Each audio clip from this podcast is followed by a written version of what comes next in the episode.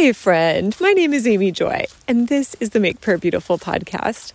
One of my friends was talking to me recently about a family that she knows that is in distress right now. And she said, I'm not sure how to pray for them. They don't walk with God. I don't know that they know anything about God or have any desire to know anything about God. So, how do I pray for them? And then she kind of paused and was like, huh, maybe I pray that God would show himself to them.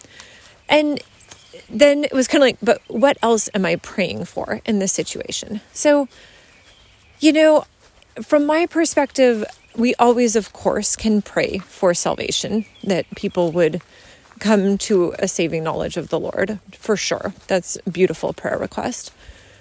But beyond that, I think it's actually very beautiful to say, we actually want the Lord to bless all of his children, all of the ones that he's made. And so for Bob and myself, we have at least one client that is basically a scholarship client for workplace prayer.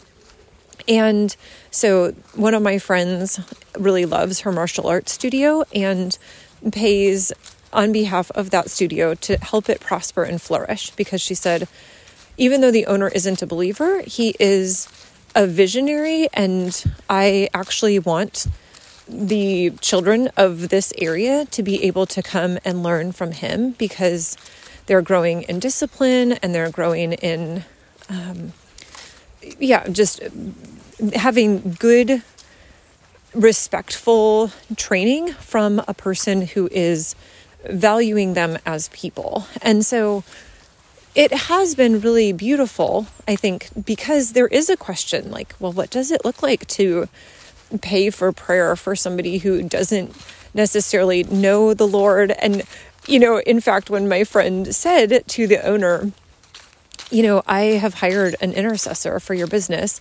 he kind of laughed. He had gotten divorced and he was like, wait, so do I also get 62 virgins? And so for him, it was kind of a joke. And anyway, he was making a reference to one of the beliefs of the Muslim idea of heaven, but it was it was interesting to say he's really quite far from from the Lord, but then to say, Lord, but we actually do want his business to succeed. We also want him to walk with you.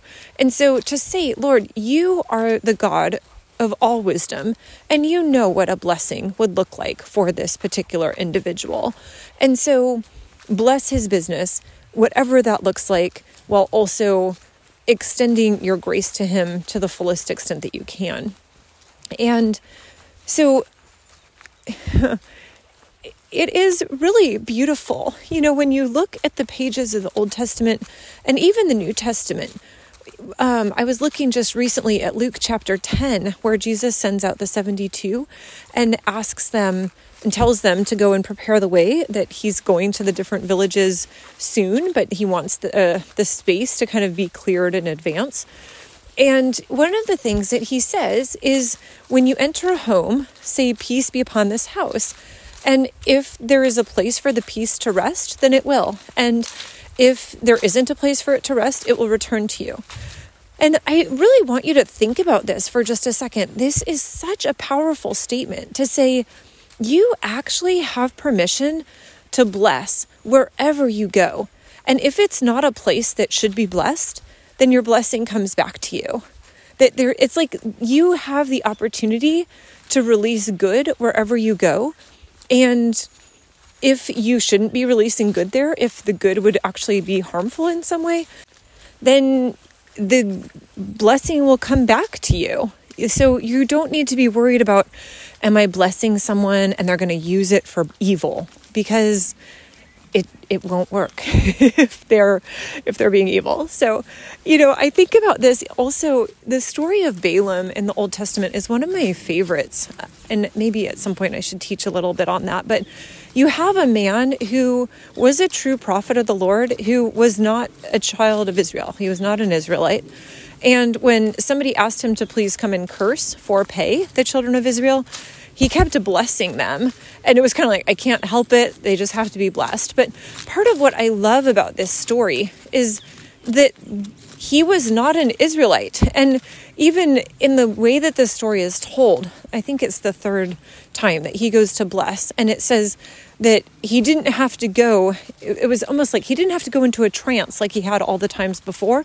This time, he actually just had a vision without all of the accoutrements of the kind of sacred practices that he had on his own. And for me, I just appreciate so much that the Lord cares about all of us. And so when I am praying for people, I pray that the Lord reveals himself to them. I pray for blessings. So, yeah, I pray for peace in the home. So, Lord, yeah, for all of the families that we know where they don't walk with you or necessarily know you at all, Lord, we ask that you would send people who would carry your word to them.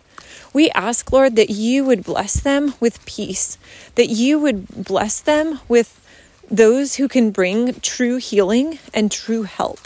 Lord, we thank you for the ways that you call and invite and woo each one of us, and that your hand is not too short to save. So, Lord, we say thank you. We ask that you would teach us to pray because there are many things in this world that we do not know how to pray about. So thank you, Jesus, for the way that you teach each of us. In your precious name, amen.